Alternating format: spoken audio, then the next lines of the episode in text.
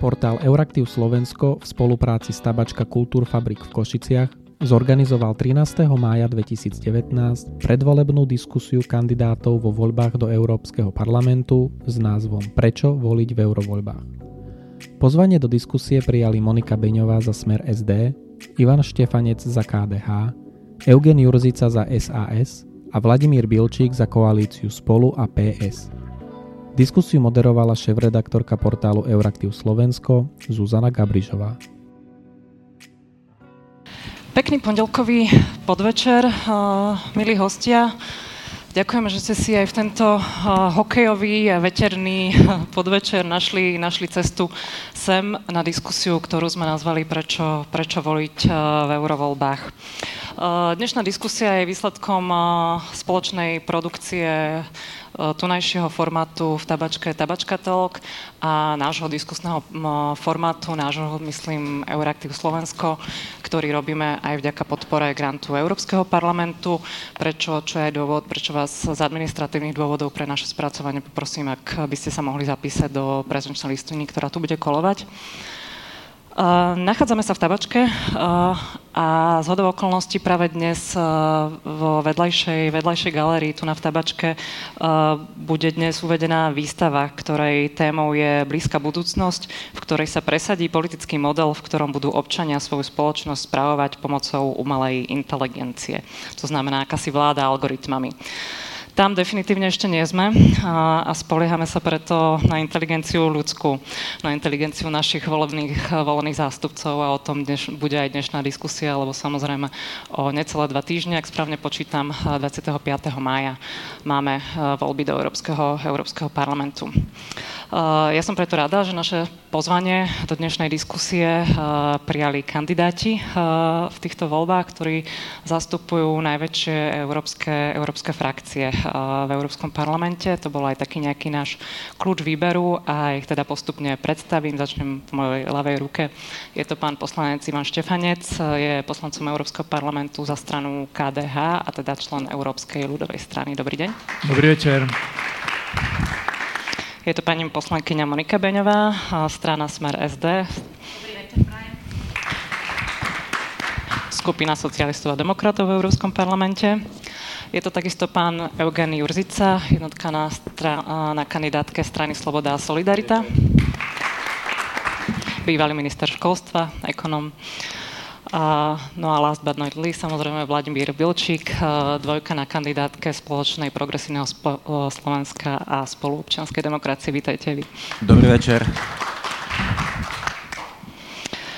Uh, Uvedomila som si pri príprave na túto diskusiu, že bude to v júni 40 rokov od prvých volieb eh, do prvých priamých volieb do, do Európskeho parlamentu.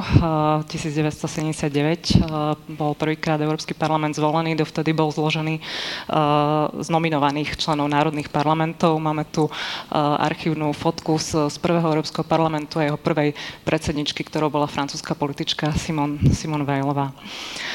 Uh, možno na úplne na taký úvod a, a v, vnorenie sa do témy. Uh, môžeme si pustiť prvý slajd? by sme si len tak nejak pre vnorenie sa do témy, keď hovoríme o Európskom parlamente, akú úlohu má Európsky parlament v štruktúre rozhodovania Európskej, Európskej únie. Je to Európsky parlament, ktorý spolu rozhoduje o takmer všetkých veciach a všetkých rozhodnutiach v Európskej únii spolu s členskými štátmi, ktoré zasadajú v Rade Európskej únie alebo v Rade ministrov. Tie návrhy, ktoré do Európskeho parlamentu prichádzajú, prichádzajú v prvom rade z Európskej komisie. Samozrejme, Európsky parlament má aj právomoc a možnosť prichádzať s vlastnými iniciatívami hoci nie s legislatívnymi návrhami, ale, ale iniciatívami, ktoré slúžia ako odporúčanie pre iné európske, európske inštitúcie. Prosím, ďalší slajd.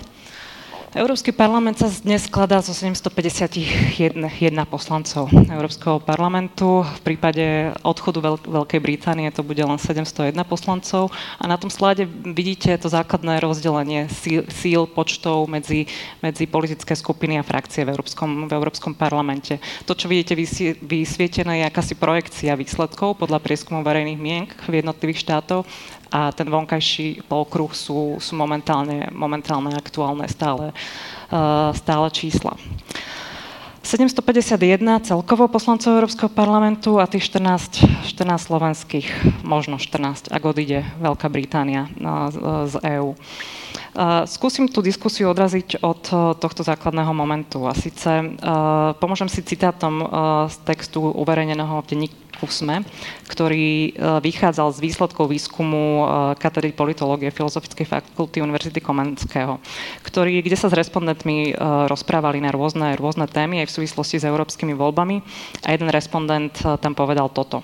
Nepáči sa mi, že máme 14 alebo koľko europoslancov a sme veľmi malý štát. Poslanci, ktorí sú zvolení, musia byť členmi nejakej frakcie a nevidím veľkú možnosť, aby to vedeli extrémne ovplyvniť. Toľko 57-ročný respondent. Iná respondentka povedala zase toto.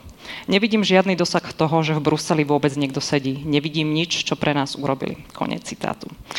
Tak skúsme si dať prvé, prvé úvodné kolo, také možno osvetové. A, Aké sú možnosti poslanca Európskeho parlamentu? Vedeli by ste možno na konkrétnych uh, príkladoch uh, z minulosti pomenovať, kedy uh, skupina poslan, europoslancov, Európsky parlament ako tak, taký, možno vy osobne, ktorí už v Európskom parlamente ste, ste nejakým spôsobom výrazne ovplyvnili európske, európske rozhodnutie.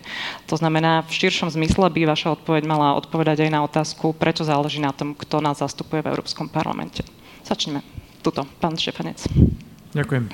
Ďakujem pekne za pozvanie, príjemný Dobrý večer tu v Košiciach. Osobitne sem rád chodím aj preto, že tu mám europoslaneckú kanceláriu v Košiciach a preto sa tu vždy dobre cítim. Každý europoslanec je naozaj veľmi dôležitý, bez ohľadu na to, z ktorej krajiny pochádza, pretože aj keď Europarlament nemá legislatívnu iniciatívu, môže toho veľa ovplyvniť. Rozhodnutia v Europarlamente sa týkajú nášho dennodenného života, a rozhodujú o tom, za aké ceny telefonujeme, aké ceny energií máme, za aké ceny v konečnom dôsledku aj kupujeme, či sa cez internet alebo v klasických obchodoch. Napríklad Europarlament e, presadil a po dlhom rokovaní zrušenie roamingových poplatkov, teda lacnejšie telefonovanie, presadil zrušenie geoblokovania na internete, to znamená lepšiu ponuku výrobkov a služieb, za ktoré kupujeme. Ja môžem zo svojej skúsenosti povedať, že sám som aj so skupinou europoslancov z iných krajín e, presadil tému boja proti dvojitej kvalite výrobkov a to, aby sa nakoniec táto téma stala nielen legislatívnou iniciatívou z komisie, ale aby porušovanie takýchto praktív bolo nekalou obchodnou praktikou s možnosťou finančných postihov. To je konkrétny dôkaz, bez ohľadu na to, v akej podobe to nakoniec skončilo, bola to iniciatíva Europarlamentu a som rád, že sme túto, tému posunuli ďalej. Nebol to ale aj tlak skôr národných vlád eh, práve pri tejto agende napríklad? Áno, bol aj tlak národných vlád, ale viac než 4 roky sme sa touto témou zaoberali v Európskom parlamente a paradoxne prísnejšiu formuláciu ako nekalú obchodnú praktiku sme presadzovali v parlamente ako nakoniec národné vlády. Čiže my sme boli prísnejší a striktnejší a nakoniec tá formulácia, ktorá bola prijatá, bola jemnejšia v rade ako presadzoval Európsky parlament, ale iniciatíva vyšla z Európskeho parlamentu. Tak keby ste to mali tak sformulovať do jednovetnej odpovede, prečo záleží na tom, eh, koho si zvolíme do Európskeho parlamentu? Preto, aby sme Európsku úniu udržali ako priestor mieru, bezpečnosti, stability, aby sme mali šancu na prosperitu, aby sme si zvolili zástupcov, ktorí dokážu spolupracovať. Eh, práve v týchto eurovoľbách nám hrozí, že narastie extrémizmus, euroskepticizmus, nielen na Slovensku, ale aj v celej únii. O to je dôležitejšie zvoliť si zástupcov, ktorí sú schopní spolupracovať a hľadať cestu k sebe. A samozrejme tí, ktorí sú zástupcovia rozhodujúcich frakcií a dostanú šancu presadiť svoje návrhy v frakciách, lebo ako náhle máte za sebou frakciu, je to veľká sila. KDH je súčasťou najsilnejšej politickej frakcie Európskej ľudovej strany kresťanských demokratov, takže každý náš zástupca má šancu svoje návrhy presadiť. Mhm.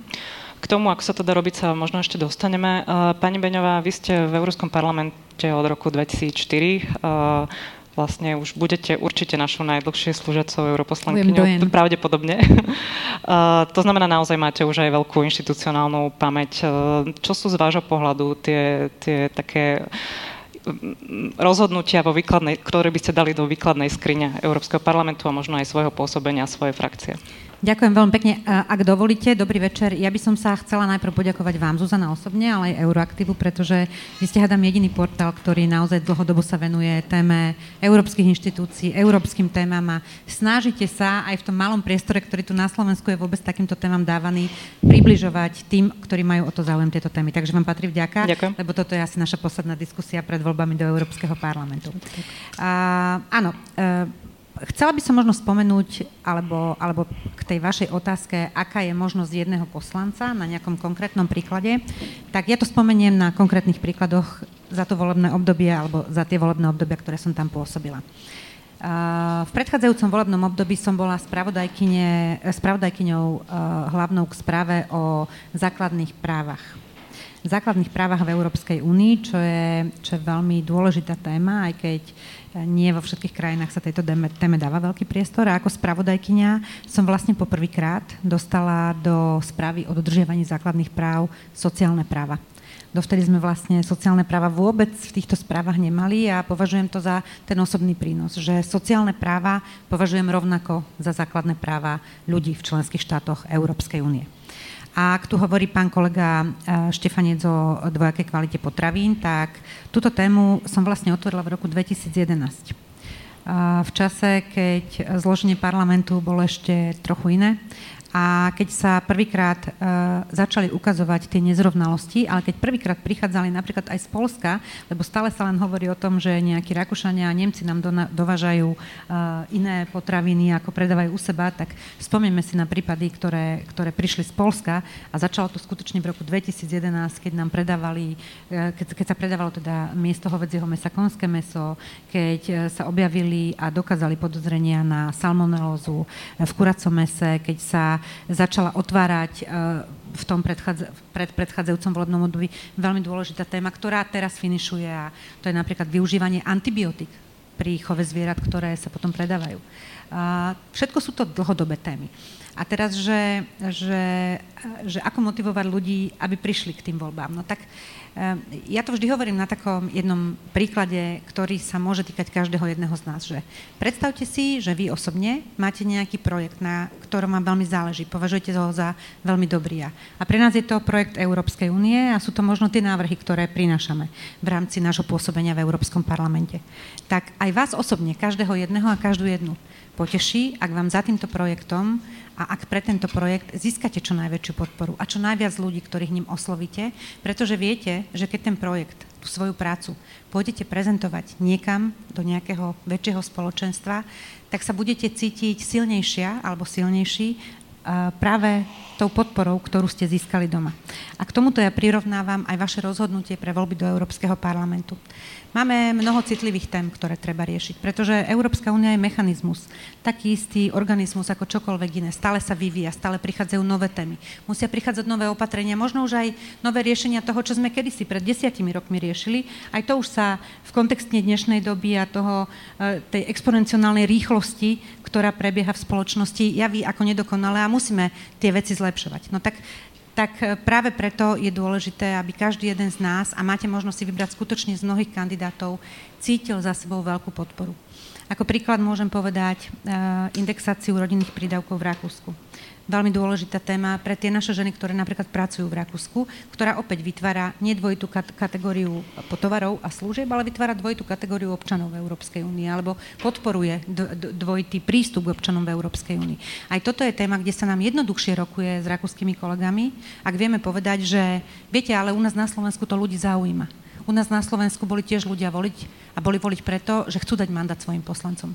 Môžete si vybrať naozaj z 31, z 31 strán, myslím, že kandiduje. Mm-hmm a môžete svoj hlas dať komukoľvek z tých, ktorí kandidujú, ale v tej obrovskej škále tých, ktorí kandidujú, určite nájdete niekoho, koho názory vám budú konvenovať, kto, ho, kto sa vám bude pozdávať a komu ten svoj hlas dáte s dôverou, že tých 5 rokov ho tam bude využívať pre témy, ktoré sú dôležité pre vás. Ďakujem pekne. E, pani Urzica, vy kandidujete e, prvýkrát do Európskeho parlamentu. E, čo sú pre vás tie hlavné dôvody, prečo Európsky parlament, prečo máte pocit, že Európsky parlament je tá inštitúcia, kde by ste chceli nejakým spôsobom prispieť k formovaniu európskych rozhodnutí? Kde vidíte jeho hlavnú pridanú hodnotu? Ďakujem pekne aj za pozvanie. tak nadľahčenie v prvej vete poviem, že lebo mám pocit, že v slovenskom parlamente už som povedal všetko, ale, ale teraz seriózne, e, a, a teda, že ešte mám čo povedať v európskom. E, a, veľa ľudí hovorí, že netreba vôbec chodiť voliť, nielen do Európskeho parlamentu, veľa ľudí nechodí ani do slovenských volieb. Sice nie je tak veľa, ale tiež veľa. Áno, áno. No a tak pre tých, ale aj pre ďalších chcem povedať, že má význam nielen chodiť voliť, ale zaujímať sa o veci verejné. Jedno aj druhé sú dvojičky. Treba sa zaujímať o veci verejné a ísť voliť. Pozrime si, ako dopadá Estonsko a porovnajme to s Gréckom. Lebo niekde sa voliči nestarali o svoje veci a o veci verejné a nechali tú krajinu ísť veľmi zlou cestou. Krvavo na to doplatili. Estonsko láme rebríčky v zdravotníctve, v školstve, ešte aj v bezpečnosti cestnej premávky. A ešte aj nízky dlh majú. Volili dobre, volili dobre na základe zrejme dobrej voličskej analýzy toho, čo sa ponúkalo. E, takže aj preto je, sa oplatí ísť voliť nielen do národných volieb, ale aj do europarlamentných. A teraz k tomu, že Europarlament a jeho kolegovia v Bruseli, teda ďalších 6 inštitúcií, ovplyvňuje približne 50% zákonov a nariadení vlády, ktoré sa príjmajú u nás.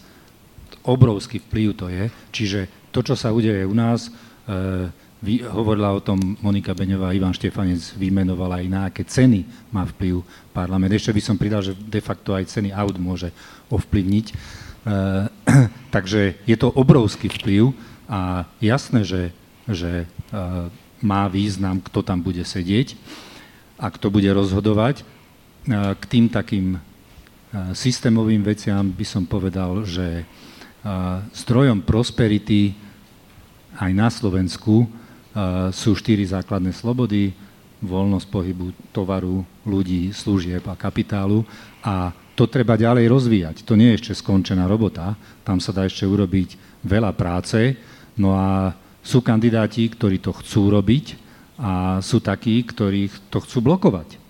Evidentne. E, možno, že teraz práve tento mesiac nechcú rozbiť úniu ale, ale signalizovali to a e, signalizujú také kroky, ktoré budú blokovať tieto e, štyri základné slobody a teda naozaj zdroj prosperity, čiže e, treba ísť voliť aj preto, aby sa jednoducho do Európarlamentu nedostali ľudia, ktorí možno, že teraz Úniu nechcú rozbiť, ale urobia kroky, majú to myslenie také, že ju veľmi budú limitovať v tých základných úlohách, ktoré Únia má. A potom ešte na záver poviem príklad konkrétny, lebo ste nás vyzvali aj príkladom, tak e, po tom zavedení tzv. dankovej dane na potraviny Richard Sulik, poslanec e, Európskeho parlamentu, navštívil komisárku pre hospodárskú súťaž a na základe e, legislatívy, ktorá sa týka štátnej pomoci, bol, bola účinnosť tohto zákona, ktorý zvýšoval ceny potravín u nás, bola e, zastavená. Čiže dá sa to aj takýmito konkrétnymi príkladmi, ale e, ten systém sa mi zdá kľúčový, pre, ktorý, pre ktorého záchranu a ďalší rozvoj sa ľuďom na Slovensku oplatí zvoliť. Ďakujem pekne. Vlado Bilčík, eh, rovnaká otázka. Eh, vy sa venujete EÚ dlhé roky v akademickom prostredí, expertnom, expertný vhľad máte veľmi, veľmi silný. Európsku úniu, Európska únia sa dá formovať rôznymi spôsobmi. Samozrejme aj národné voľby sú spôsob, ako ju formovať. Pre vás v týchto voľbách ako pridanú hodnotu do toho vnáša Európsky parlament? Prečo kandidujete do Európskeho parlamentu práve?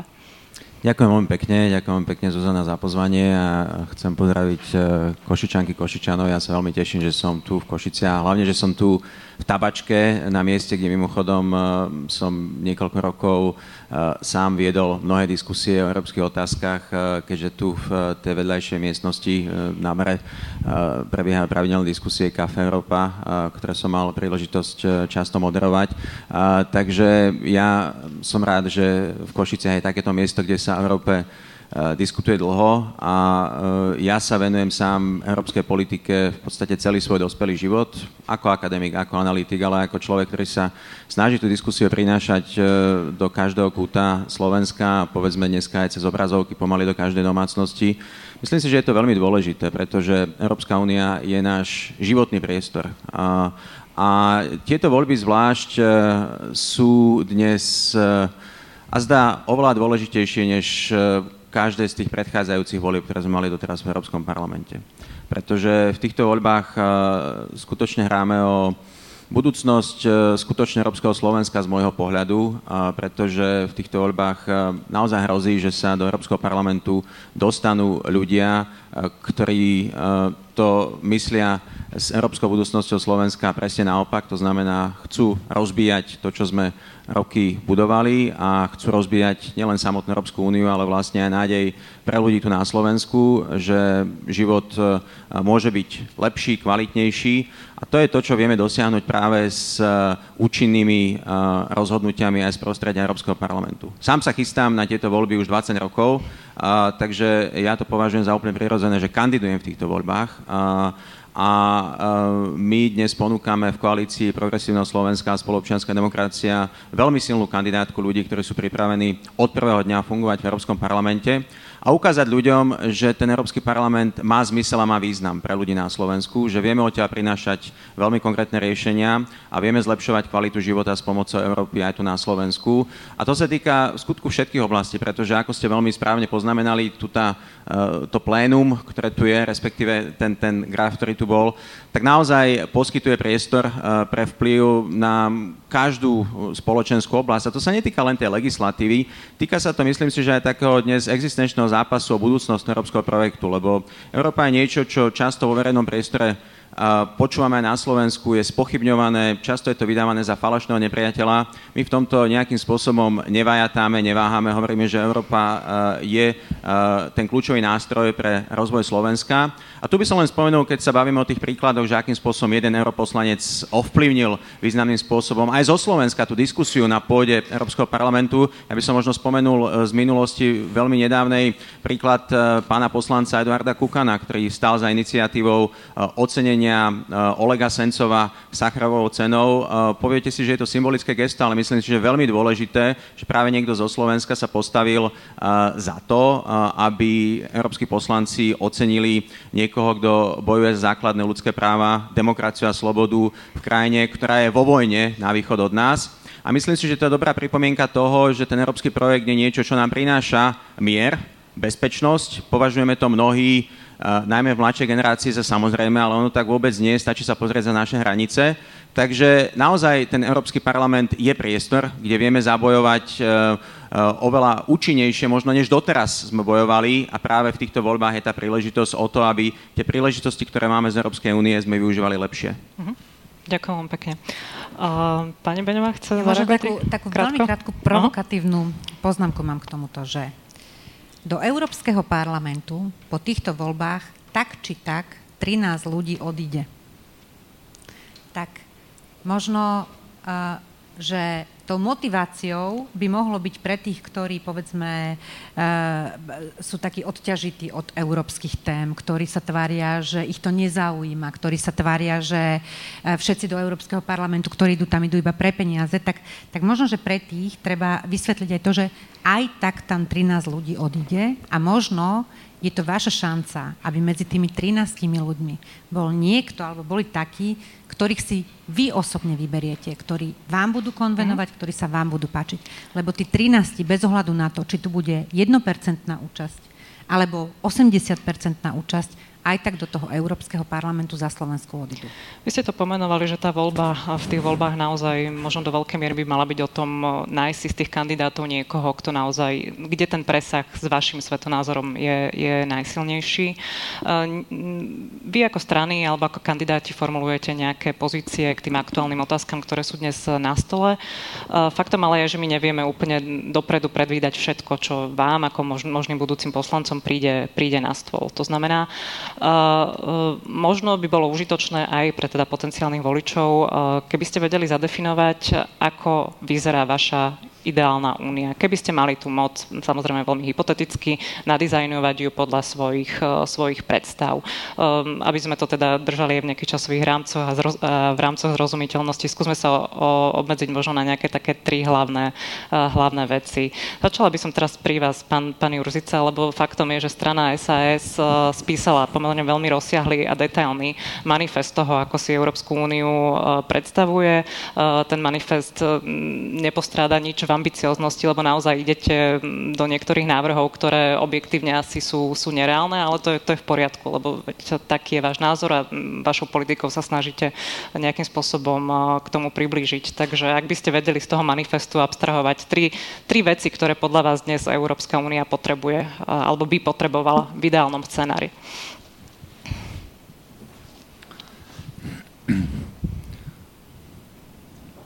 My si myslíme, že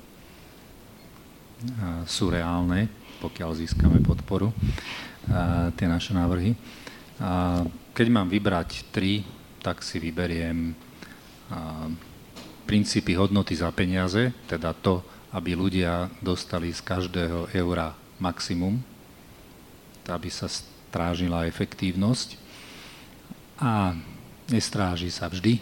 Ťažko je ľuďom vysvetľovať, že sa stráži, keď predsa len každý mesiac sa parlament a 5500 ľudí zhruba stiahuje z Bruselu do Štrasburgu. Ťažko je vysvetľovať, že sa stráži, keď aj Európsky dvor auditorov hovorí, že sa zle monitorujú niektoré eurofondové projekty, namiesto výsledkov sa sledujú výstupy.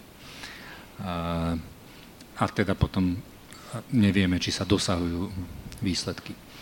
A, druhé by som povedal, že je lepšie mať nízke dlhy než veľké fondy na prípravu pre budúcu krízu. A tam mierim na to, že treba, dôsledne zabezpečiť, treba zabezpečiť, aby bol dôsledne dodržiavaný pakt stability a rastu. A niektoré krajiny vyššie polstoročia e, majú len deficity verejných financií, nikdy v tomto období nemali vyrovnaný rozpočet ani prebytkový a, a, a tak sme presvedčení, že e, treba tvrdší postoj únie voči týmto krajinám, e, lebo potom na ich dlhy a ne, na neudržateľnosť ich verejných financií doplácajú iné krajiny. A posledný bod sa možno bude, z tých troch teda, sa možno bude zdať e, menej atraktívny, ale ja mu verím ako tým ostatným dvom a síce, aby Únia podpisovala zmluvy o voľnom obchode so všetkými demokratickými štátmi sveta. Je to veľmi dôležité. Vidíme tú dôležitosť teraz na Brexite. Ak odíde Británia, tak to zasiahne nielen Britániu, ale aj e, ostatné členské štáty Európskej únie.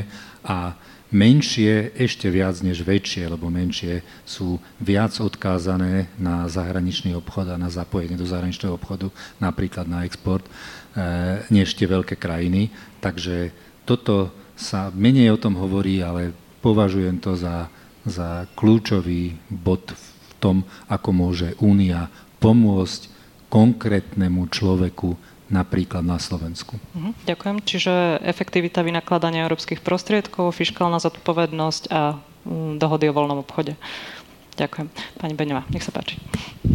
No, ak by som tomu chcela dať trochu takú dramatickejšiu podobu alebo, alebo t- taký pátos, tak uh, tá, tá Európa budúcnosti alebo to, ako by mala Európska únia v budúcnosti vyzerať, pre mňa znamená uh, také tri posolstva, za ktorým sa schovávajú samozrejme potom tie jednotlivé opatrenia.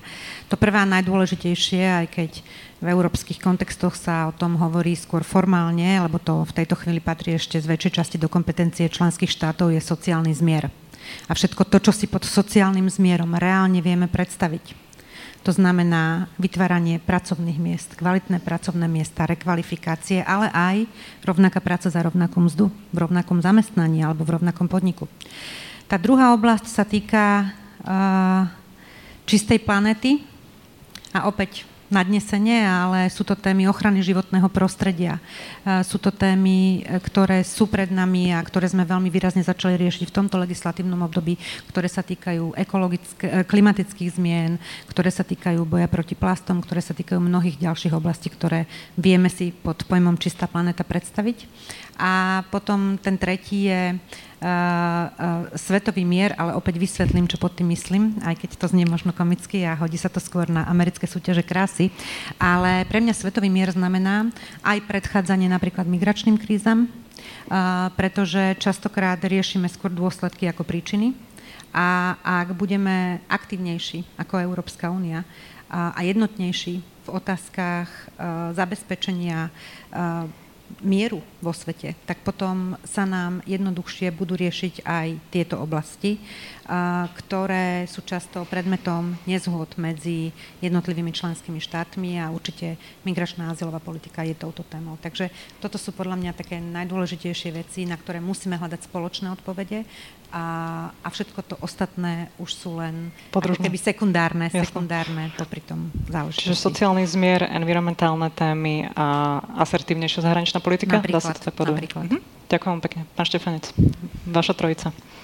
Žijeme v dobe informačnej revolúcie. Paradoxne máme voľný pohyb služieb, tovaru, kapitálu ľudí, nemáme voľný pohyb informácií. Čiže moja ideálna únia spočíva v tom, aby sme mali zabezpečenú aj piatu slobodu, slobodu pohybu informácií a v takom európskom, uh, európskej terminológii k tomu hovoríme dokončenie spoločného digitálneho trhu.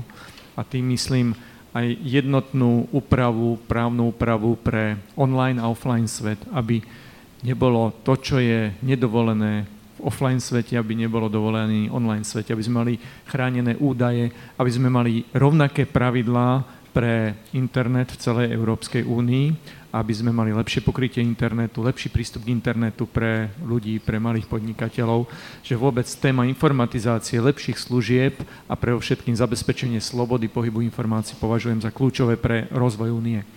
Po druhé, boj proti byrokracii a administratívnej záťaži, myslím, že v tom sa dá urobiť veľa, pretože e, na jednej strane Európa je založená, myšlienka Európskej únie je založená na vyrovnávaní regionálnych rozdielov, ale častokrát tieto modely pre rozdeľovania sú spojené s príliš veľkou administratívnou záťažou. A ľudia si právom stiažujú, že sa nemôžu dostať k svojim prostriedkom, aj keď na ne majú nárok. Napríklad farmári.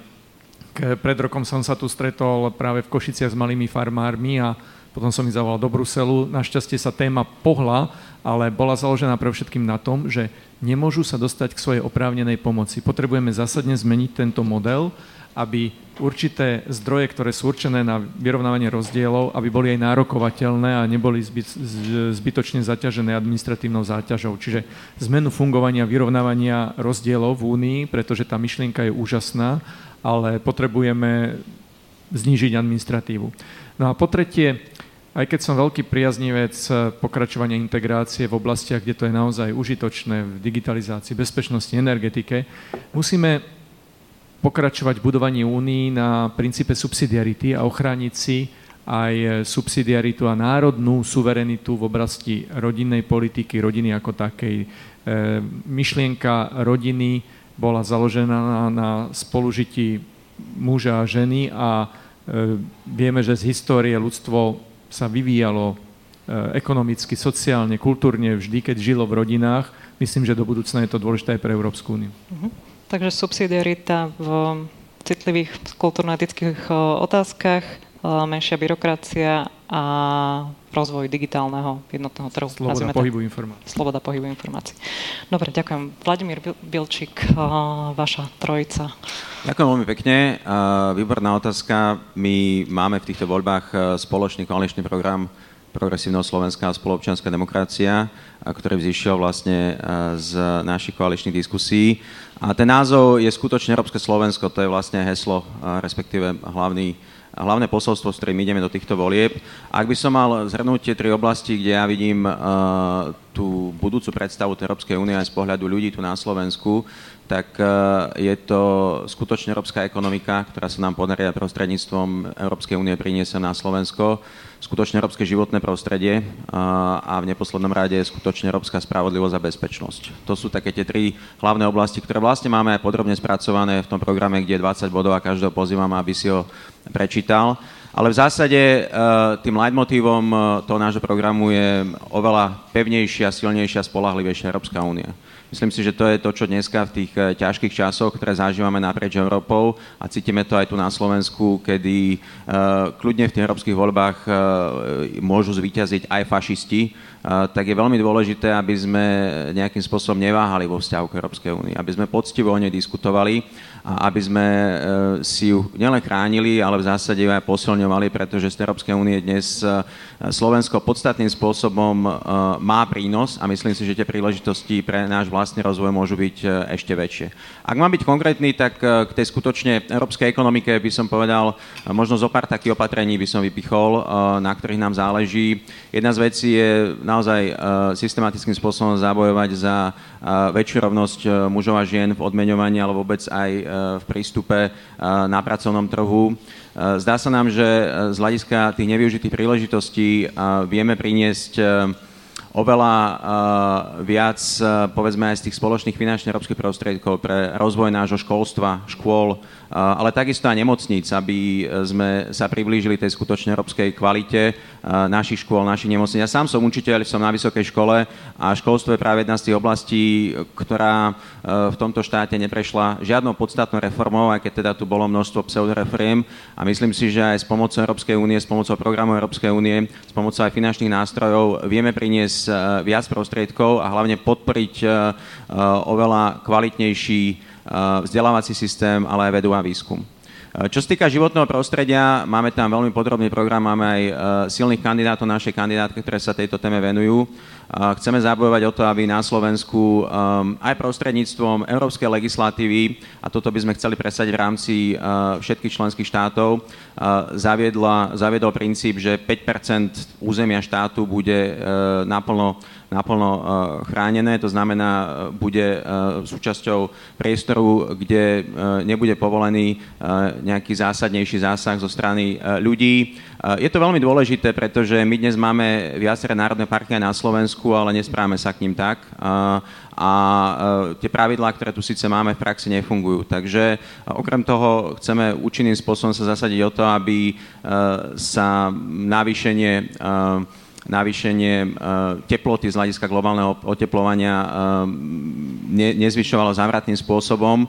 Máme tam ten cieľ zhruba udržať to e, do 1,5 stupňa Celzia. To globálne oteplovanie pôjde ďalej, ale myslím si, že musíme účinne bojovať proti klimatickej zmene, pretože tá potom prináša obrovské náklady aj pre ekonomiku tu u nás a v neposlednom rade, a to je téma, ktorá mne osobne je najbližšia, keďže sa venujem e, dlhodobo zahraničnej politike, bezpečnosti a spravodlivosti, tak to je to skutočne spravodlivé a bezpečné Slovensko. Tam by som možno spomenul e, skutočne spravodlivé a, a, a bezpečné Európske Slovensko. Tam by som spomenul možno pár opatrení. Jedna, jedna, jedna z vecí, ktorú chceme posilniť, je dať ešte viac právomocí úradu Európskeho prokurátora, aby naozaj mal v rukách e, oveľa väčšie kladivo na postih e, či už e, korupcie s eurofondmi na Slovensku, ale rôznych cezhraničných podvodov, ktoré sa nám dotýkajú. Pozme rozšíriť tú pôsobnosť aj na colné podvody, ktoré sú problémom tu u nás a z hľadiska tej bezpečnosti máme tam viacero veci, ale ja možno spomeniem takú osobnú Dostaneme vec. sa asi možno a, a to je boj s dezinformáciami, ktoré ja považujem mm-hmm. za obrovský problém a je to jeden z dôvodov, prečo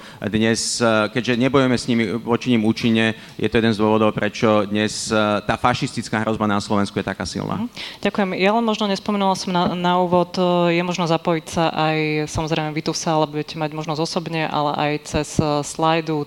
Ten hashtag je EP 2020 2019, takže kľudne posielajte otázky aj takýmto, takýmto spôsobom. Um, rada by som nadviazala na to, čo od niektorých z vás zaznelo v tomto kole a teda dotýkate sa do veľkej miery ekonomických tém, samozrejme. Vlado to tiež spomenul. Problém konvergencie v Európskej únii, ktorý tu stále máme a s ktorým sa stále potýkame. Samozrejme od eh, času, kedy sa Slovensko stalo členom Európskej únie, eh, relatívne výrazná konvergencia, konvergencia prebehla, ale samozrejme eh, neprebehla tak, ako by si možno mnohí predstavovali, do tej miery, ako by si možno mnohí predstavovali a to je zase spätne zdrojom mnohej frustrácie mnohých, mnohých ľudí, možno aj mnohých, mnohých voličov. A teraz otázka je, ako tomu vieme z európskej úrovne ešte, ešte pomôcť, možno ešte viac, ako sa snažíme doteraz, či je nejaký nevyužitý potenciál, ako tomu z Európskej únie, únie pomôcť. A niektoré programové veci, ktoré pani Benová ste napríklad vy spomenuli, vy hovoríte napríklad aj vo svojich programových tézach o európskej minimálnej, minimálnej mzde, alebo o tom, že by teda nadnárodné korporácie korporácie mali dorovnať eh, mm, mzdu eh, naprieč štátmi, v ktorých, eh, v ktorých pôsobia. Pán Jurzica, pri tom, keď ste to hovorili, trošičku kýval hlavou, predpokladám, že tam bude istý, istý nesúlad, keďže tak ako SAS, tak aj KDH skôr je, mm, by sa rado držalo ďalej od týchto sociálnych, sociálnych otázok alebo takýchto priamejších možno zásahov. Tak skúsme si v tomto kole nejak porovnať názory na to, ako ďalej s konvergenciou, ako podporiť konvergenciu. Pani Beňová, nech sa páči. No, v prvom rade si treba priznať, povedať, že v oblasti uh, sociálnych rozdielov sa naozaj nedarí členským štátom Európskej únie dobiehať tie obrovské rozdiely, ktoré sú tu medzi povedzme príjmami zamestnancov v západoeurópskych členských štátoch a v našich krajinách. Je to jeden z dôvodov, ktorý občania pociťujú ako nespravodlivý. A ako odpovedať ľuďom, ktorí pracujú v európskom podniku, ako som už spomínala v úvode, dostávajú za, rovnakú, za rovnaký výrobok, ktorý ponúkajú ktorú, ktorý ponúka európska spoločnosť na trhu, nebudem teda menovať, dostávajú tretinovú mzdu oproti zamestnancom v členskom štáte, ktorí dostávajú dvojnásobok tej mzdy a vyrábajú taký istý výrobok. A potom sa dozvedia, že vedenie tohto európskeho koncernu si prerozdeluje desiatky miliónov eur ako odmenu. Je to ťažké ľuďom vysvetľovať. Preto nám ľudia odchádzajú k extremistickým a krajne pravicovým alebo aj krajne lavicovým zoskupeniam. Preto som hovorila o tom, že sociálny zmier je najdôležitejší v tejto chvíli pre Európsku úniu. Áno, môžeme sa baviť o tom, či bude výška dane taká alebo taká, ale musíme ľuďom povedať, že nedopustíme do budúcnosti, aby tu tie najväčšie a najbohatšie spoločnosti boli zaťažené najnižšími daňami, pretože si ich jednotlivé členské štáty Európskej únie za tieto nízke dane kupujú. Musíme im takisto povedať, že keď máme na Slovensku spoločnosť, ktorá prevádzkuje zdravotnú poisťovňu, do ktorej občania zo zákona musia odvádzať svoj, e, svoje zdravotné poistenie a vyváža si to celé do Holandska, ktoré poskytuje práve na poisťovnícke služby oveľa výhodnejšie daňové podmienky, tak to nie je v poriadku. A že jednoducho ľudia chcú vidieť viacej sociálnej spravodlivosti a to sa dotýka aj poslednej správy OECD o tom, že nám klesá počet ľudí tzv. strednej triedy. Veď to má byť e, kľúčová skupina a tu by sme mali najviac ochraňovať bez toho, bez ohľadu na to, či ste e, umiernení pravičiari alebo či sme lavičiari, ale to by mala byť najväčšia výzva pre nás. Pretože ak prídeme v Európe o sociálny zmier, tak prídeme úplne o všetko. Prídeme o jednotný trh, o voľný pohyb, prídeme úplne o všetko, pretože ľudia začnú voliť strany, ktorým, eh, ktoré majú ako základ svojho programu rozbitie Európskej mhm. únie. Tak skúsme im ponúknuť teda niečo a z môjho pohľadu je to napríklad Európska minimálna mzda, vyrovnávanie, rýchlejšie vyrovnávanie mzdových rozdielov v európskych podnikoch, ktoré majú svoje pobočky a nechcem tu počúvať na Slovensku v diskusii slovenských poslancov také, že nám potom tie podniky odídu. Na to vieme prijať takisto opatrenia v rámci Európskej únie, tak ako ich dokážeme príjmať v iných oblastiach, dokážeme ich prijať aj v tejto oblasti. A uh, je to určite uh, posun v oblasti v oblasti daní. Túto debatu si ja pamätám, keď sme s Barnierom, ešte ako s komisárom a ja ako predsednička výboru pre európsku integráciu v roku 2002 alebo 2003 diskutovali, keď bol na navšteve v Národnej rade Slovenskej republiky. Už vtedy sme diskutovali o tom, akým spôsobom by Európska únia mala naložiť daňovou politikou. Pre mňa je to progresívne zdaňovanie pre tie veľké podniky, ktoré ale zabezpečí daňové zvýhodnenie pre malé a stredné podniky, ktoré sú kostrou. Ale nemôže byť priemer európskej dane 23% a, a Google a veľké spoločnosti tu odvádzajú necelú polovicu z tejto dane. Preto sa teším, že Európska komisia umožnila členským štátom, že môžu začať zdaňovať uh, za istých okolností tieto veľké spoločnosti vo svojich krajinách. To je podľa mňa jediná cesta, ako dokážeme udržať v Európskej únii sociálny zmier a ako dokážeme čeliť naozaj veľkému odklonu voličov k radikálnym stranám. Uh-huh. Ďakujem pekne. Pán Štefanec, vaša reakcia na to, čo hovorí Monika Beňová. No mám na to zásadne iný názor, pretože všetci si želáme rýchlejší raz miest na Slovensku, ale ja si nemyslím, že ho dosiahneme administratívnym opatrením a tým, že povieme, že platí nejaká európska minimálna mzda alebo nejaké pravidla v tejto oblasti. Rýchlejší raz miest, ktoré sú výsledkom dopytu a ponuky, môžeme dosiahnuť len a len dodržiavaním pravidiel, len a len odburávaním bariér, len a len zlepšovaním podnikateľského prostredia. Takže keď chceme rýchlejšie mzdy a rýchlejšiu konvergenciu, musíme pomáhať tým, ktorí tvoria pracovné miesta a to sú predovšetkým malí podnikatelia. Dve tretiny pracovných miest na Slovensku aj v Únie tvorenými malými podnikateľmi. Tým potrebujeme zlepšiť podmienky. Pra, paradoxne na Slovensku sa práve za posledné obdobie im zhoršili podmienky, aj zhoršila daňová a odvodová povinnosť. Práve na týchto ľudí sa musíme sústrediť, a, a to sú aj tí farmári, to sú, to sú mali podnikatelia v turizme, toto sú kľúčoví zamestnávateľia, keď chceme udržať zamestnanosť, zlepšiť zamestnanosť a zlepšiť našu konvergenciu, zlepšiť našu životnú úroveň. Takže dokončiť spoločný trh v oblasti služieb, čo ešte nemáme, vybudovať spoločný digitálny trh, odbúrať bariéry medzi jednotlivými krajinami a samozrejme postupne ísť ďalej aj cez obchodné dohody, ktoré sa robia na európskej úrovni. Myslím, že Eugen to už spomenul, že treba robiť e, dohody s demokratickými štátmi sveta. Ja s tým absolútne súhlasím. A tým pádom vytvárame takisto lepší potenciál pre zamestnanosť malých podnikateľov na Slovensku, pretože my sme urobili niekoľko dobrých dohôd s Japonskom, Kanadou napríklad, kde bola aj doložka o malých podnikateľov, kde sme im práve zlepšili priestor pre, pre ich rast a, a zamestnanosť. Takže toto je cesta vyrovnávania rozdielov a cesta pre lepšiu konvergenciu nie administratívu, ale zlepšenia podmienok pre tých, ktorí tvoria pracovné miesta. Mhm.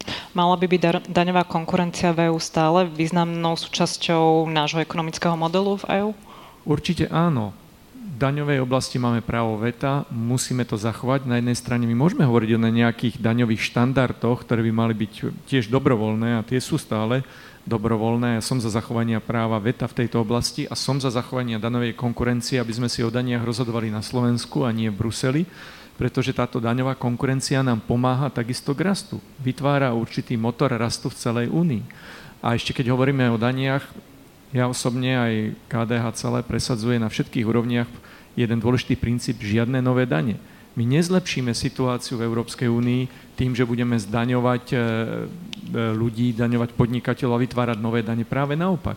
Musíme im uvoľniť ruky a tým vytvoríme priestor pre väčší rast. Nejaká harmonizácia sociálnych štandardov v Únii áno alebo nie? Iba krátko. Sociálnu harmonizáciu a sociálnu konvergenciu dosiahneme najlepšie prirodzeným prostriedkom, prirodzeným Čiže... prostriedkom rastu. No, no nie, lebo tu je právo, tu je takisto subsidiarita. Mm-hmm. Dobre. Tu máme subsidiaritu, tu máme národnú suverenitu a tak, jak v tej oblasti daňových štandardov alebo daňových sadzieb v oblasti rodinnej politiky, myslím, že aj v sociálnej oblasti je dôležité ju zachovať. Ďakujem. Pán Jurzica, vaša reakcia. Prečo to z vášho pohľadu nie sú, teda ak to tak je, vhodné opatrenia? Európska minimálna mzda, harmonizácia sociálnych štandardov v EÚ? Súhlasím s Ivanom Štefancom Eh, že všetci chceme, aby sme mali minimálnu mzdu, aspoň takú, ako majú ľudia v Luxembursku. Samozrejme, že to chceme. No ale potom je otázka, že teda keď ju chce Macron, či nám ju aj zaplatí.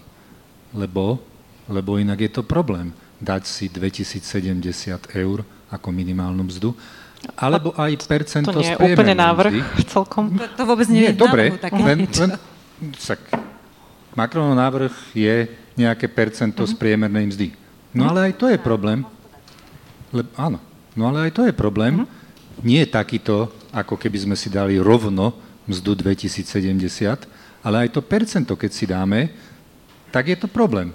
Uh, podobný, ako v tom prvom príklade, lebo je to ťažko ufinancovať. A kľúčový argument v tejto debate podľa mňa je ten, že e, štúdia, ktorá bola uskutočnená pod dozorom CEPR, renomovaný inštitút e, medzinárodný, e, ktorá porovnávala zbližovanie regiónov v Taliansku, teda sever s juhom, versus východné západné Nemecko. A tá zistila, že Nemecká sa zbližovali rýchlejšie, východ so západom, než sever s juhom Talianska a že dôvod bol centralizované stanovovanie miest v Taliansku. A keby bolo robené tak, ako v Nemecku, teda decentralizovanie, tak mohla byť na juhu Talianska vyššia zamestnanosť o 13, 13 percentuálnych bodov. Nehovoria toto politici z opozície, alebo z koalície, alebo z Národnej rady, alebo z Európskeho parlamentu, ale vedecká štúdia toto hovorí. E, takže dobre, môžeme ešte ďalšie argumenty uvázať, ale toto je pomerne, pomerne silný. Potom k tým veľkým firmám som chcel ešte povedať, že, že a oni ani nemajú výnimky daňové u nás, oni skôr dostávajú výhody pri stimuloch. A stimuly, to táto vláda im dáva veľké, my za to nie sme a ani to, ani to neuznávame ako nejaký štandard, že by mali veľké firmy dostať nižšie dane. To, to vôbec nehovoríme. A ešte jedna poznámka k tomu, že všimnime si pri tých zdrojoch rastu, a Ivan Štefanec o nich hovoril, že pozrime sa na Ameriku a Európu, aké sú bohaté oproti Afrike. A to nie je preto, že v Európe si nariadili vysokú životnú úroveň krajiny a nariadili si vysoké platy a veľký rast a bohatstvo a v Afrike si to zabudli nariadiť. To nie je preto, eh, ale je to preto, lebo eh, keď sa industrializovalo, tak západná Európa a Amerika akceptovali základné princípy trhovej ekonomiky. Ochranu súkromného vlastníctva, rešpekt zisku, voľná tvorba cien, medzinárodný obchod a tak ďalej a tak ďalej. To sú princípy, ktoré strážme a Únia ich má v sebe. A posledná poznámočka je taká technickejšia k tým jednorožcom, k tým jednorožcom, že e, teda, teda Facebook a uh-huh. Google a podobne, že jednorožce sú firmy, ktoré sú štatisticky raritné, štatisticky raritné, tak kvôli štatisticky raritným javom neurobme pravidlá platné pre všetkých. Tak ošetrujme ich. Mne sa to tiež nepáči, eh, že, že Facebook tu nič nezaplatí, eh, ale, ale ošetrujme ich teda raritnejším spôsobom, nie tak, že zrušíme súťaž medzi daňovými systémami a dotkne sa to úplne všetkých. Tak, Pani Beňa, ak chcete zareagovať, ale krátko vás poprosím ja teraz. Veľ, ja, ja skutočne len veľmi krátko, že, že musíme sa trošku počúvať, čo hovoríme v tej debate, pretože ja som hovorila presne o tých veľkých spoločnostiach typu jednorožcov, ako ste ich vypomenovali, a konkrétne za Slovensko som hovorila o spoločnosti Dôvera, e, čo je takisto podľa mňa veľmi dobrý príklad na to, aj keď to nie je nejaká obrovská spoločnosť v európskom meritku alebo dokonca v globálnom meritku, tak je to spoločnosť, ktorá si vyváža peniaze do Holandska, pretože je to tam výhodnejšie. A, a ja s tým skutočne nesúhlasím a myslím si, že by na to mali byť jednotné pravidlá. Ak ste hovorili v porovnaní s Európou a, a, a, a Severnou Amerikou a dali ste do kontrastu s Afrikou a teda ako to u nás funguje, u nich nefunguje, tak chcela by som povedať, že veľká časť európskeho bohatstva je postavená práve na tom, že sme vydrancovali v minulých storočiach Afriku a že my nesieme istý diel zodpovednosti na tom, ako dneska Afrika vyzerá, takže musíme si to povedať úprimne. Dobre, uh, posuniem to k, vám. Uh, pán Bilčík, uh, vy v programe máte aj tému istej harmonizácie alebo zľaďovania sociálnych štandardov, ak to tak môžem nazvať, naprieč, naprieč EÚ. Máme tu nejakú polemiku medzi, medzi Smerom a, a skôr pravicovými stranami. Kde sa vy nachádzate v tejto, v tejto debate a kde vy vidíte zdroje možno urýchlenia konvergencie v EÚ dnes? Ďakujem veľmi pekne. Podľa mňa výborná téma, výborná otázka. My už dlhodobo sa venujeme e, téme vyšších miest a vlastne aj moji kolegovia v Národnej rade, e, čiže to Miro Beblavy alebo Jozef Mihal, sa dlhodobo snažia o to, aby sme bojovali za opatrenia, ktoré podporia raz miest na Slovensku. Ale je to len logické, lebo sme 15 rokov v Európskej únii a mnohí ľudia majú pocit, e, že Zďaleka sme sa nedostali tam, kde sme mohli a mali byť, aj keď sa pozrieme povedzme na životnú úroveň už len v susednom Rakúsku, alebo mnohí sa pozerajú už len za rejku Moravu do Česka. Takže myslím si, že e, toto je úplne legitimná téma a je len náležité, že ľudia majú takéto obavy a nechcú sa cítiť e, v Európskej únii druhorady. My chceme bojovať za vyššie mzdy a jedno z tých opatrení, ktoré my vidíme, a mali sme o tom veľkú diskusiu, je, že áno, my sme pripravení a hovoríme to aj v našom e, programe podporiť vlastne celoeurópske opatrenia, proti, ktoré bojujú proti sociálnemu dumpingu. Pretože myslíme si, že tak, ako potrebujeme chrániť sociálne práva um, Slovákov a Slovenie, ktorí dneska pracujú a mnohí aj z východného Slovenska pracujú v zahraničí, či už v Rakúsku alebo v Nemecku, takisto dnes potrebujeme už v oveľa väčšej miere, chrániť aj toho zamestnanca tu u nás na Slovensku, pretože prichádzajú uh, na slovenský trh uh, ľudia, ktorí pracujú z iných krajín. Um, ja to vítam, ale musí sa to diať na základe férových podmienok.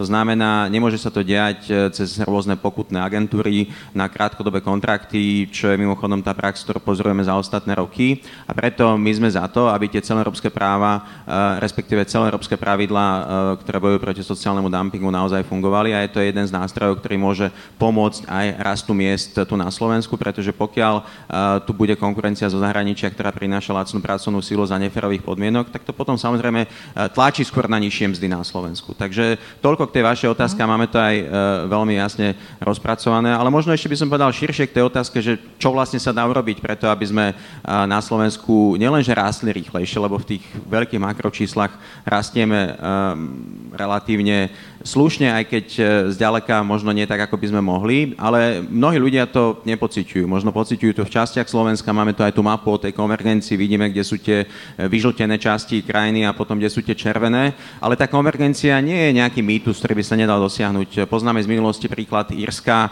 ktoré bolo veľmi chudobnou krajinou v čase, keď vstupovalo do európskych spoločenstiev, dnes je niekde inde. E, takže myslím si, že je to aj veľmi umnom využívaní tých príležitostí, ktoré nám Európska únia dáva a ponúka.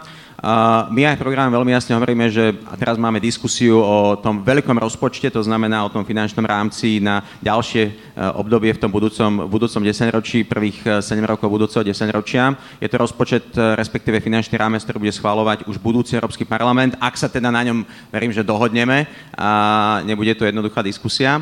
A, a tu ja vidím opäť oveľa väčšiu príležitosť preto, aby sme mali aj na Slovensku dôslednú diskusiu o tom, ako tieto peniaze chceme využiť. Poďme investovať oveľa viac do ľudí, aby ich ľudia pocitili, aby ich ľudia pocitili v kvalite škôl, škôlok, e, našich vysokých škôl. E, to musí z ruka v ruke s reformami tu doma a tie aj my chceme presadiť e, po budúcoročných voľbách, v ktorých verím, že uspejeme a budeme mať na to príležitosť a mandát.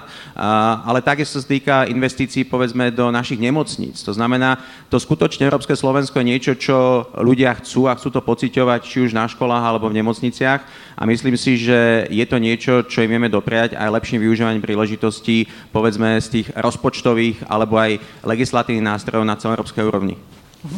Ďakujem pekne. Uh, už tu takto diskutujeme hodinu. Ja by som možno otvorila priestor aj pre vás, ak je nejaká otázka uh, osobná tu v sále. Uh, nevidím. Máme niečo v slajdu? A, a, áno? Pa, pardon, nevidela som. Nech sa páči.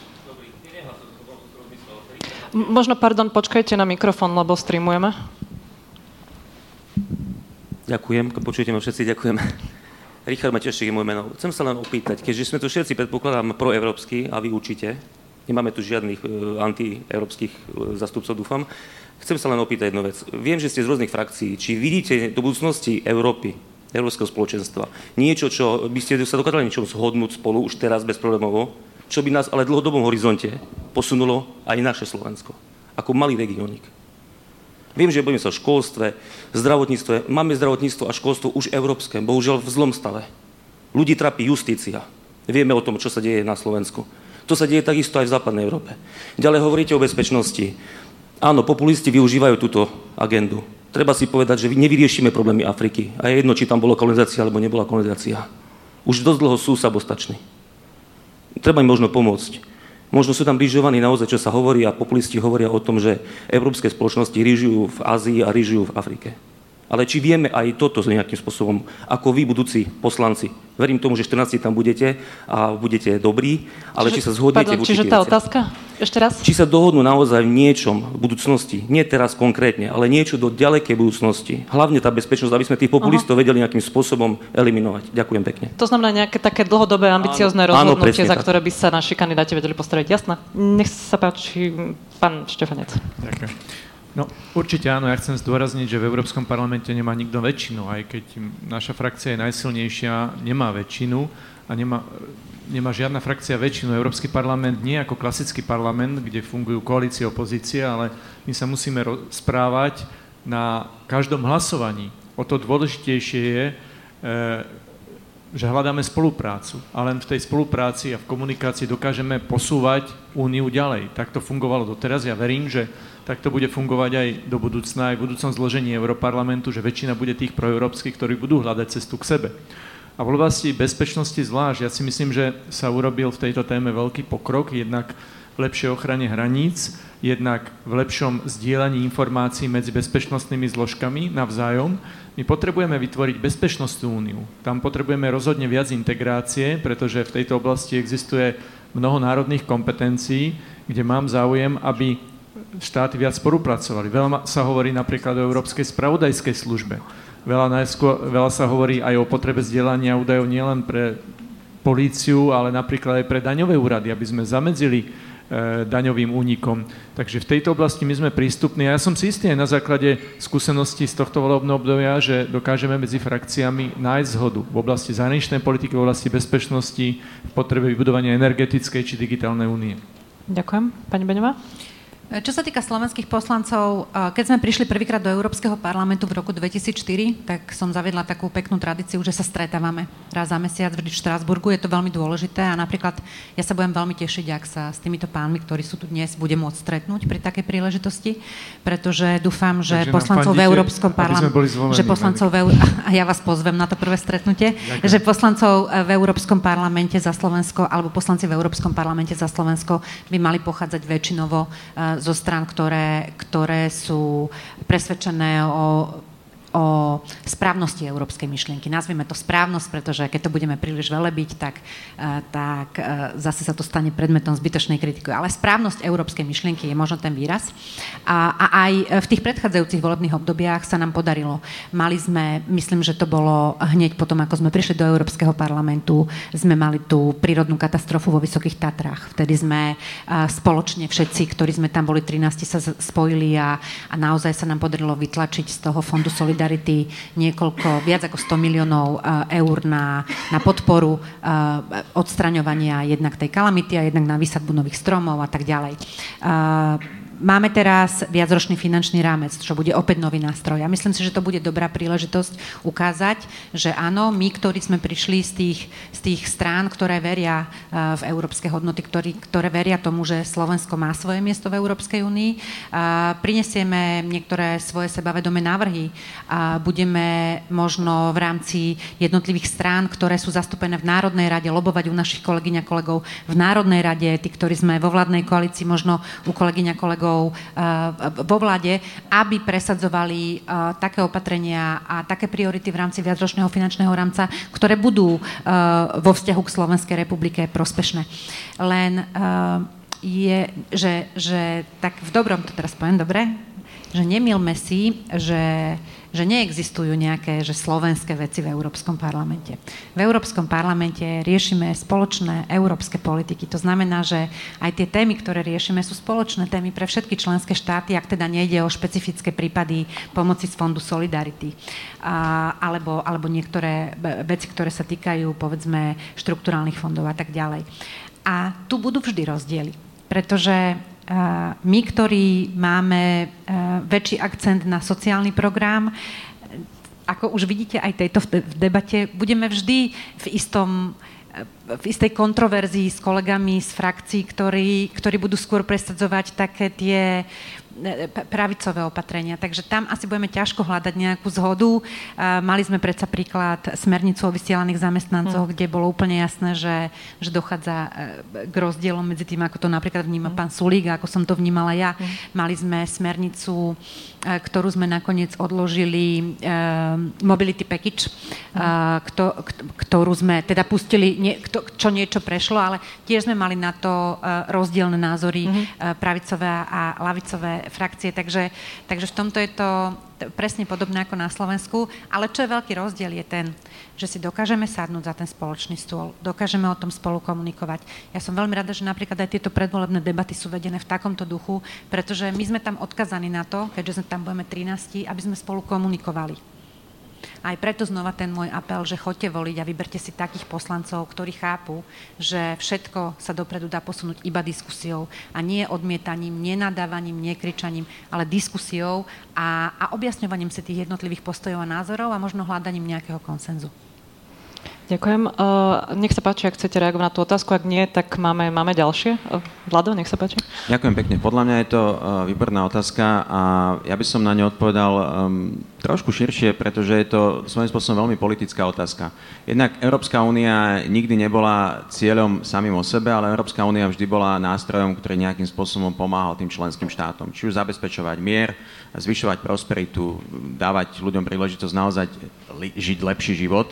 A, a takto to aj treba vnímať. A ja mám pocit, že to, čo je ako keby za to otázkou a to, čo aj v týchto voľbách ja pociťujem ako veľkú hrozbu na Slovensku, naprieč Európskou úniou, je, že ten nástroj nám niekto môže zobrať. Že ten nástroj nám niekto môže zničiť, niekto nejakým spôsobom uh, ho môže rozbiť a toto ja vnímam ako veľký problém dnes. Čiže ak sa bavíme o tom, čo by malo spojiť e, všetkých ľudí, ktorým záleží na tom, aby ten nástroj fungoval v budúcnosti dobre a ešte lepšie ako dnes, tak je spojiť sily v tom, aby sme ho ochránili, aby v týchto voľbách zvíťazili práve tí, ktorí sa zasadzujú za to, aby Európska únia bola pevná, silná, aby tie príležitosti, ktoré nám dáva, tak sme mohli využívať všetci lepšie a, a toto sa mi zdá byť niečo, kde by sme mali ťahať za jeden povraz. My to už robíme dnes v koalícii Progresívneho Slovenska a spolu preto sme vlastne spojili sily ako proeurópska koalícia a, a jednoducho bojujeme za to, aby sme dostali do Európskeho parlamentu ľudí, ktorí tam jednak budú vedieť, čo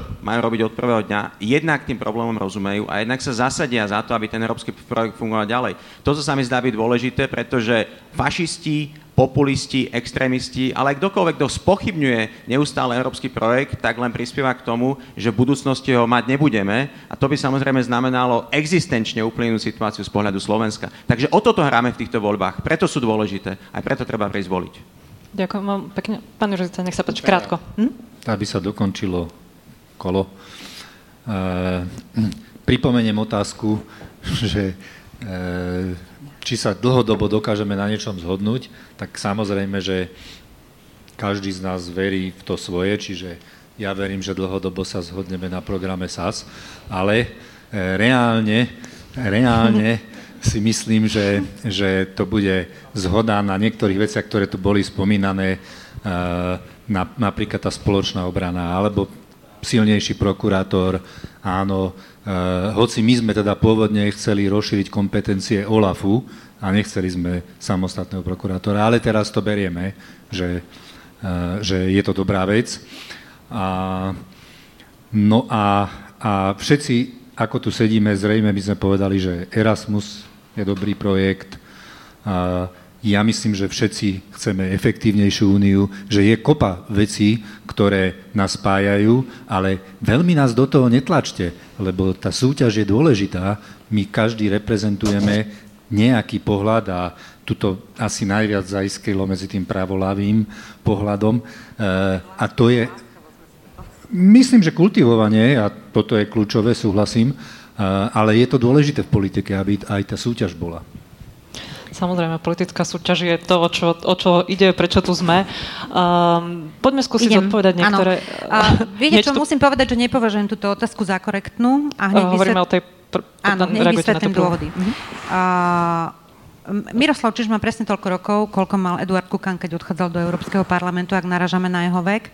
A po druhé, ak si vezmeme kandidátku Smeru, tak napísať v tej otázke toto považujem, považujem za nekorektné aj preto, že ja som dlhoročnou poslankyňou Európskeho parlamentu a mám pravdepodobne najviac skúseností zo všetkých, ktorí kandidujú v Európskom parlamente. A to teraz neberiem ako kritiku, ale skôr ako konštatovanie. Miroslav Čiž je poslancom Národnej rady Slovenskej republiky, podobne ako polovica kandidátov za stranu uh, Sloboda a Solidarita.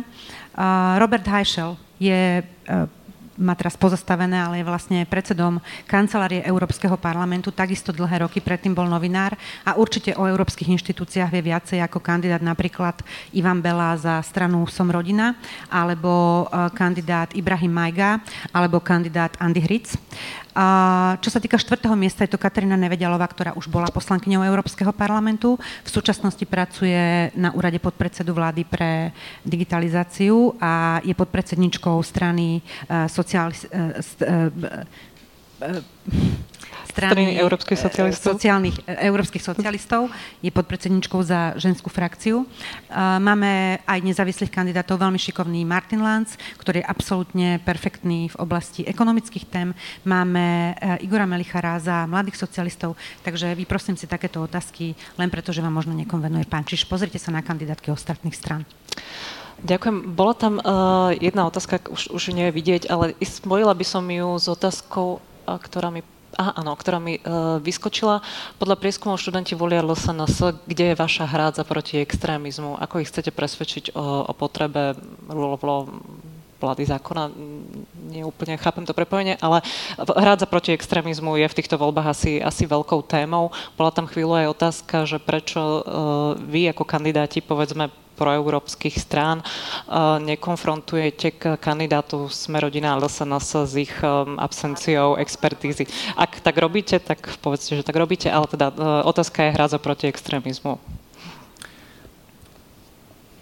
Extrémizmus je založený predovšetkým na dezinformáciách v súčasnosti, pretože mojou hradzou proti extrémizmu je boj proti dezinformáciám, ktorý bude stále dôležitejší Myslím si, že musíme urobiť o mnoho viac na európskej úrovni aj na národných úrovniach, aby sme posilnili kapacity pre dezinformačné kampane, ktoré ohrozujú nielen celú Európsku úniu, ale aj podstatu demokracie v únii. Takže ak všetci, ktorí myslia vážne budúcnosť únie, tak ako verím, že všetci, čo tu my sedíme, tak myslím, že musíme brať boj proti dezinformáciám veľmi vážne, lebo to je najlepší spôsob, ako, ako obmedziť extrémizmus na ďalšej úrovni je to e, boj za lepšie vzdelanie a vzdelávanie o európskych témach. Myslím, že musíme venovať väčší priestor vzdelávaniu o európskych témach na všetkých školách, od základných cez stredné po vysoké, pretože vzdelanejší ľudia majú menšiu náchylnosť e, byť e, ovplyvňovaní dezinformáciami a extrémnymi názormi. Ďakujem. Vlado Bilčík. Ďakujem pekne. No, ten, to slovné spojenie hrádza proti extrémizmu, to je mimochodom niečo, čo, čím odôvodňovala vznik aj súčasná vládna koalícia. A, a zdá sa, že je to niečo, čo, čo nefunguje. Pokiaľ sa bavíme o hrádzi proti extrémizmu, tak tá hrádza musí byť naozaj pevná a úprimná a veľmi ťažko sa aj verí, keď eh, povedzme um, bývalý premiér Fico sa spája s extrémistami v Národnej rade pri presadzovaní dôchodkového stropu. Takže to je vec o domácej politiky a, a, je to hlavne mm, aj vecou úprimnosti vo vzťahu k tomu, čo hovoríme. Takže ak chceme budovať hrádzu proti extrémizmu, buďme úprimní a buďme dôslední. Ja si myslím, že tieto voľby v 25. E, mája sú príležitosťou ukázať, že na Slovensku drvá väčšina ľudí si želá politiku, ktorá bude poctivá, ktorá bude skutočne európska a, a ľudia majú možnosť si vybrať práve takýchto kandidátov v týchto európskych voľbách. My sa ich snažíme každý deň mobilizovať, jednoducho sme medzi ľuďmi. Ja som bol v Košiciach napríklad oslaviť 15 rokov nášho členstva Európskej únii, boli sme tu na hlavnej ulici a rozprávali sme sa s mnohými ľuďmi a viem, že to je tá spätná väzbu, ktorú máme. Takže hrádza proti extrémizmu, myslím si, že sa buduje hlavne na základe poctivosti a na základe reálnej roboty s ľuďmi a to sa týka aj tých študentov, aj tých stredoškolákov, aj tých vysokoškolákov. A ukazuje to, že čo sa týka stavu nášho školstva, tak je najvyšší čas s ním niečo spraviť, zmeniť ho a, a reálnym spôsobom priniesť aj diskusiu o politike, o európskej politike na naše školy. Toto je niečo, čo sa bežne deje v členských štátoch Európskej únie, ja to poznám z Nemecka a, deje sa to aj v iných štátoch a myslím si, že to musíme mať a musíme mať e, veľmi poctivým spôsobom, pokiaľ chceme aj e, študentov e, motivovať k tomu, aby boli súčasťou politického procesu nielen na základe povedzme nejakých facebookových statusov alebo hoaxov, ktoré vidia na internete, ale aj reálnych faktov. Ďakujem. Pán Jurzica? Myslím, že u tých extrémistov ide o to, že ponúkajú vzdor bez riešení. A toto je veľký problém.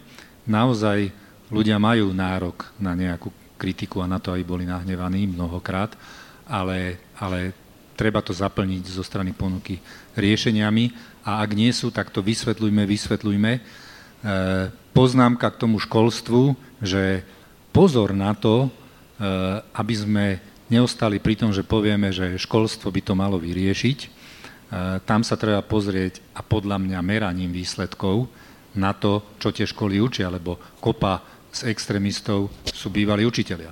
Takže nielen viac školstva, lebo to môže paradoxne niekedy aj nebyť dobré.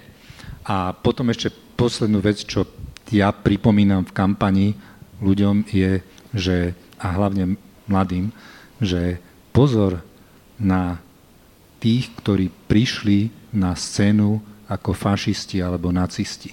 Oni možno teraz nekreslia hákové kríže po stenách, ale keď príde kríza, prídu zlé časy a raz prídu, tak ľudia sa utiekajú ku svojim základom a nacisti a fašisti k šibnutým riešeniam. Pani Beňová, diskutovať alebo nediskutovať s extrémistami? Uh, za mňa musím povedať, že nediskutovať. Ale rozdelila by som to, že ja ja hovorím nediskutovať s, s politickými predstaviteľmi extremistických stran, ale diskutovať s ľuďmi, ktorí z nejakého dôvodu sympatizujú s takýmito stranami. Ja, jasné, že medzi ich voličmi je veľa takých tých presvedčených, ale sú tam určite aj takí, ktorí nie sú presvedčení a ktorí sú tam práve z dôvodov, o ktorých sme dnes hovorili v úvode tejto debaty debaty, že, že nepociťujú tie, to, to sociálne bezpečie, že nepociťujú, že by rástla ich kvalita života, že nepociťujú, že, že tá spoločnosť im niečo dáva, majú pocit, že im stále niečo berie, že každý deň si prečítajú e, vo všetkých novinách, že všetko, čo sa udialo, je vlastne len zle. Uh, treba rátať s tým, že nie každý človek má rovnaký uh, emočný kvocient, že sú ľudia, ktorí jednoducho nedokážu spracovať všetky informácie rovnako, ako ich možno dokážeme spracovať my tu. Eh, že s tými ľuďmi treba hovoriť, ale netreba s nimi hovoriť cez verejné diskusie s fašistami. Ja by som eh, s predstaviteľom ľudovej strany naše Slovensko do žiadnej diskusie nešla, pretože poprvé je to extremistická strana, je to fašistická strana, neponúka žiadne riešenia a oni využívajú priestor v diskusiách len na to, aby prezentovali svoje fašistické názory. Ja nemám o čom diskutovať s fašistami. Ale bola by som veľmi rada, keby sa nám podarilo nájsť spoločné riešenie, a to nevie urobiť žiadna strana samostatne, a nevieme to politické strany urobiť ani bez podpory médií, keby sme našli riešenie, ako vrátiť do diskusie ľudí, ktorí v tejto chvíli z nejakého dôvodu s fašistickými stranami sympatizujú a skúsiť s nimi hovoriť o tom, čo pociťujú ako problém v spoločnosti. Ďakujem. Máme tam jednu otázku a tá smeruje eh, k tomu času po európskych voľbách, lebo vieme, že hneď ako sa nám usadí prach. Máme otázku, pardon, nevidela som. Nech sa páči. Môžem poprosiť mikrofón? Ďakujem. Ďakujem.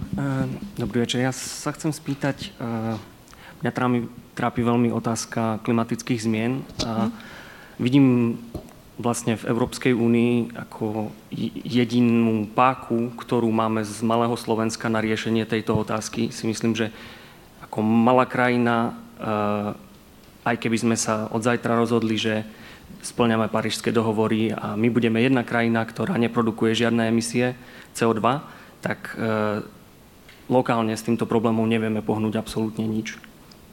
Takže by ma zaujímalo, že či vy ako zástupcovia jednotlivých strán a hlavne z pohľadu frakcií, do ktorých prídete do Európskeho parlamentu ma zaujíma, lebo uh, teraz som videl vlastne pred voľbami uh,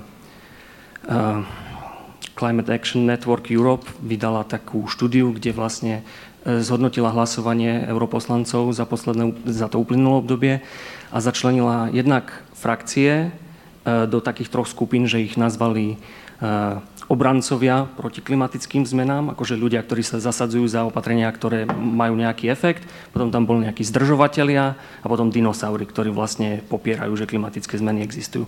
A vlastne, čo sa týka frakcií, tak jedine frakcia SD dostala také zelené riešenie, že patrí medzi e, obrancov.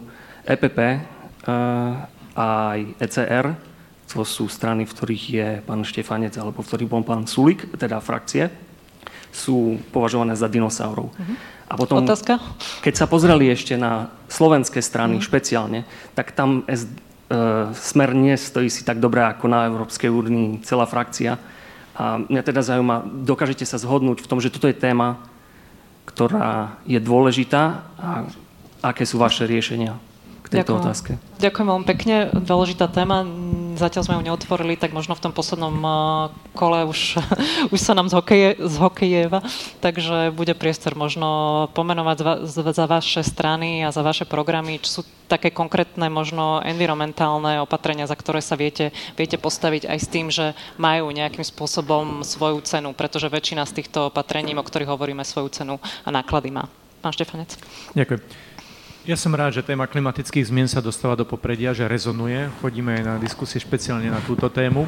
A odpovedie áno, dokážeme sa zhodnúť, preto aj Európsky parlament prijal ambiciozne ciele, aj keď niektoré frakcie, ak ste pomenovali, sú ináč zaradené. Moja poznámka k tomuto je, že snažíme sa o ambiciozne ciele, ale aj by boli realizovateľné. My nechceme vyhubiť eh, priemysel, obchod a vôbec život eh, v Európskej únii, ale samozrejme máme záujem na ochrane životného prostredia a som rád, že celá Európska únia je lídrom vo svete. Lebo to je téma, ktorú nevyriešime, samozrejme, ak ste hovorili ani na Slovensku, absolútne súhlasím, ale ani v celej únii. My musíme tlačiť celý svet do ochrany životného prostredia a v tomto som rád, že došlo k dohode o parížskej klimatickej, eh, do, k parížskej klimatickej dohode a o to som neradšej, že napríklad Spojené štáty americké ustúpili od tejto dohody, pretože tá spoluzodpovednosť je celého sveta. No a v tom, čo podporujeme za nás, tak je naozaj docielenie bezuhlíkovej ekonomiky do roku 2050 v Únii, aby sme boli vzorom. Podporili sme zákaz jednorazových plastov od roku 2021 a budeme trvať na tejto implementácii.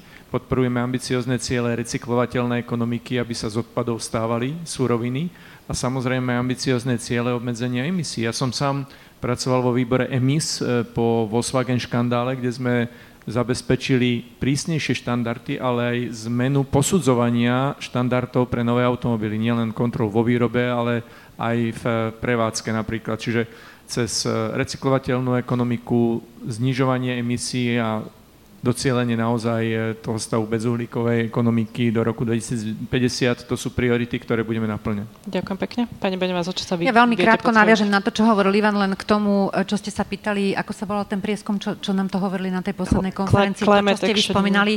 On, oni tam potom aj priznali, že skúmali iba nejakých 10 hlasovaní, že to nebolo ano, celkové hlasovanie ano, prierezové. Vybraté hlasovania. A, a že do tých hlasovaní zaratávali napríklad aj oblasti, ktoré pre nás sú citlivé oblasti, ako pre niektoré, pre, pre Slovensko Slovensko a povedzme pre Vyšehradskú skupinu to je jadrová energetika, takže tam sme boli určite rozdielní v hlasovaní s ostatnými frakciami. A čo sa týka e, smeru sociálnej demokracie, ja som ten program pripravovala, takže mala som možnosť ho odprezentovať aj na tej veľkej diskusii, ktorú sme mali ku klimatickým zmenám. Z nášho pohľadu je to e, lesné hospodárstvo, vodné hospodárstvo, e, odpadové eh, a, sklad, odpadové a skládkové hospodárstvo. Eh, z pohľadu klimatických zmien ďalej sú to nástroje, ktoré vieme využívať a ktoré využívame už aj dneska. Je to zateplovanie budov, napríklad, ktoré znižujú a energetické, energetickú zaťaž. Je to oblasť biopaliu druhej generácie. To znamená, aby sme si prestali ničiť úrodnú pôdu, ktorú máme tým, že keď sa pozriete po Slovensku, všade už pomaly obsiatá repka olejná, ktorá je jednou zo základných plodín, ktoré sa na Slovensku pestujú práve z pohľadu biopaliu, ale ktorá veľmi vyčerpáva napríklad pôdu. To znamená udržateľné poľnohospodárstvo, udržateľné hospodárstvo, zelené dane. Je to celý súbor opatrení, ktoré v mojom programe, alebo v našom programe som navrala. Pani Urzica, nech sa páči. Ďakujem pekne aj Monike Beňovej za fact-checking. Ehm, jasné, že je, nás, že je pre nás kľúčové, aby svet ostal svetom a aby nezanikol kvôli globálnemu oteplovaniu napríklad.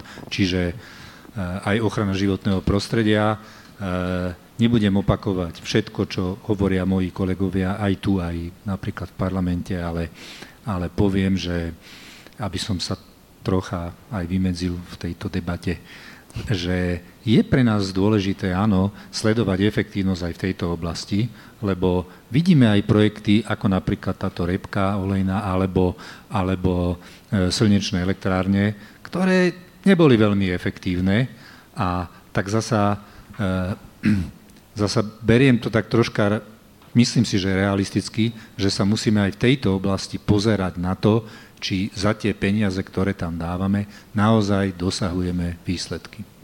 Ďakujem. Bilčík, vy ste už niektoré tie opatrenia pomenovali, ale tak možno doplniť?